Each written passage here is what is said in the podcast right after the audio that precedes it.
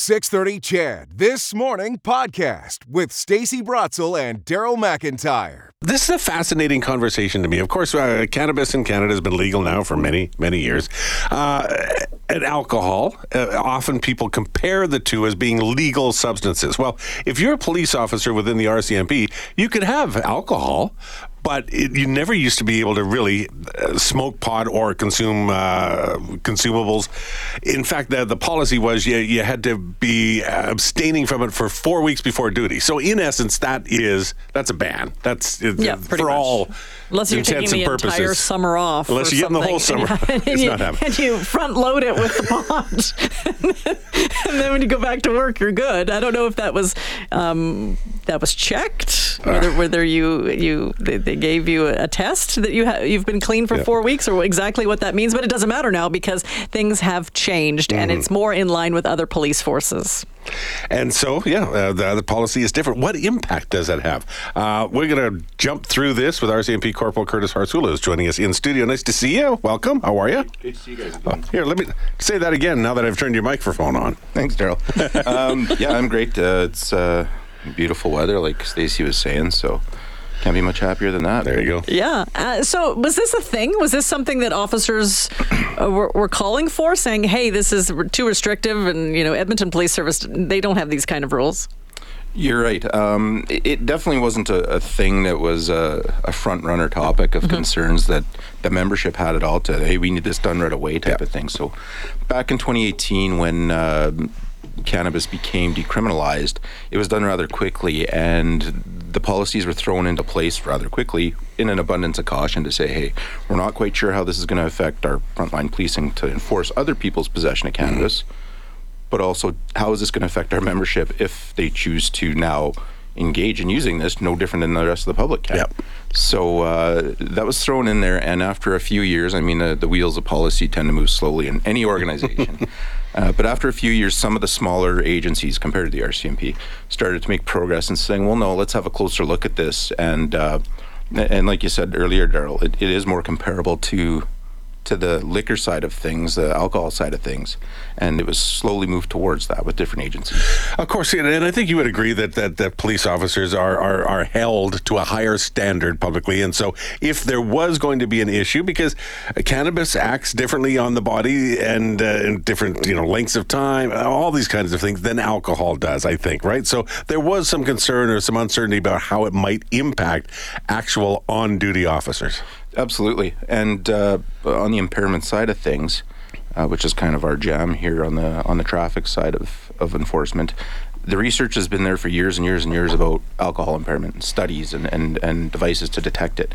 That really wasn't in place for cannabis when it came on board. So again, that abundance of caution was was put into place to, to just enhance that level of safety for the public to make sure your enforcement officers and people coming to help you out um, were extra safe for to do the jobs they needed. So what are the rules then now for you? Now, yes. Now the rules are fit for duty. So they've basically taken the cannabis side of things and and and moved it over to anything at So all. like alcohol, you can't Yeah. come to work drunk, you can't come to work high. Prescription medication, um, even fatigue. Uh, lump that all together now. Now it's all considered fit for duty. So if you're determined to not be fit for duty for whatever reason, now it's looked at as to why. And then that's how it would be lumped in. It's not like we're getting uh, random spot checked or uh, um, a near miss incident test or that kind of thing. Basically, if, if a supervisor or a colleague or even a member of the public suspects that uh, an officer could be uh, unfit for duty, uh, they can raise those alarms and, and figure out why. And obviously, it's a, a big concern for everybody. Uh, it- uh, has there been any kind of a, of a training program put into place, or is it assumed the police officers in the in the regular, uh, you know, commission of your duties, you understand what cannabis does, what its effects are, and how it impacts you? We do, yeah. Uh, we've been provided uh, what I feel is is adequate information regarding the usage, the the abstinence, the the supports if needed. Um, So I, I don't think there's any uh, any real concerns for a member with 20 years service or or two months service as to uh, making the right decisions and, and being fit for duty at any hour of the day that we could be called upon. And you just think about how cannabis is used now, and in so many ways, people are using it for injuries. People are using it for, you know, helping to sleep for sure as well. So there must have been sort of a, a realization saying, okay, this isn't, you know, necessarily a, a party substance like alcohol sometimes uh, can be. Absolutely, uh, and it was it was interesting when it uh, did become decriminalized because uh, for hu- for hundred years law enforcement was enforcing the possession and use of cannabis, and then all of a sudden, Yeah. flip the script backwards. This feels weird. yeah, we didn't know what to expect. We assumed the zombies were all going to be walking around and, and, and everybody be high. And, and when that never happened, it's like, okay, no, this this isn't a, a thing we really need to prepare um, greatly for, but uh, we need to be aware about it. And, and it's blended in nicely, uh, in my opinion. Yeah, and I know this is just anecdotal from your point of view, uh, you know, in, in the traffic section, but I do remember when this first came in, people were going, well, how are you going to be able to tell? Everybody's going to be high. They're going to be driving on the roads. What have you seen? Do you, do you encounter these issues very often? Absolutely. Uh, we do not uh, encounter them any more than we did beforehand. And in uh, in my experience as a police officer on the front lines, uh, if anything, I'd say it, there may have even been a little bit of a reduction in the amount of uh, cannabis that's been floating around there on the roads. Yeah. So, uh, for whatever reason that is, and, and it's not a great reduction, but i there was no huge change other than the fact that we got educated more as enforcement officers how to detect and intercept and take impaired drivers off the roads. So, uh, in essence, it could have been a good thing that this came out. We got the training and the tools we need to now enhance our abilities to detect drug impaired drivers. Cool. So, There are some exceptions to this rule in the RCMP, though. there are. Uh, it's still a 28 day complete abstinence for a certain specific amount of uh, duties, specialized duties that some officers have. So, and uh, that, So pilots and I think divers, underwater and divers, yeah.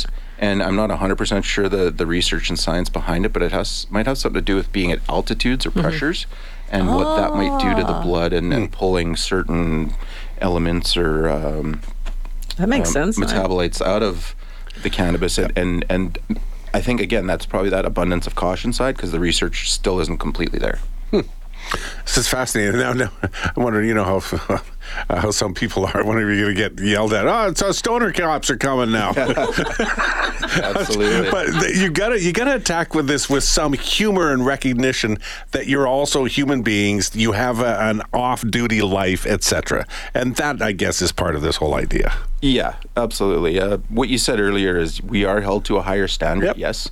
So if uh, no different than if somebody is drunk out in front of the bar and causing a scene, they're held to the basic laws of the land. Well, any police agency, be it Edmonton Police or RCMP, we also have our own code of conduct that we're held to. So uh, if you think the stoner cops are coming, it's not just the, the regular everyday laws that are holding us to account. It- we have to speak to a higher level of accountability, which uh, could cost us serious repercussions in our jobs. So, uh, yeah, we might be into the donuts for the munchies, but uh, They're not going to get you in trouble. definitely not. You're just in it because they're delicious. Absolutely. Delicious. It's police food. That was a really interesting conversation and it made me smile. Stoner cops. Sorry. That just a Sometimes. picture in my head that I just I can't get rid of. Thanks, Corporal. I really appreciate you coming in. I apologize. Things will come out of my mouth. I don't know. Maybe I should get tested. Stoner cop, and I love it. And the corporal's like, "That's a kind of our jam." So this is this is uh, you know I, Awesome. This was a great conversation uh, we've just uh, been having with uh, Corporal uh, Curtis Harsulla, RCMP uh, out of St. Albert. Really appreciate you coming in. Nice to see you. Thank That you. was awesome. Uh, you're all dressed up for work, so I guess you're you're off and ready to go. Back I go. Perfect stuff.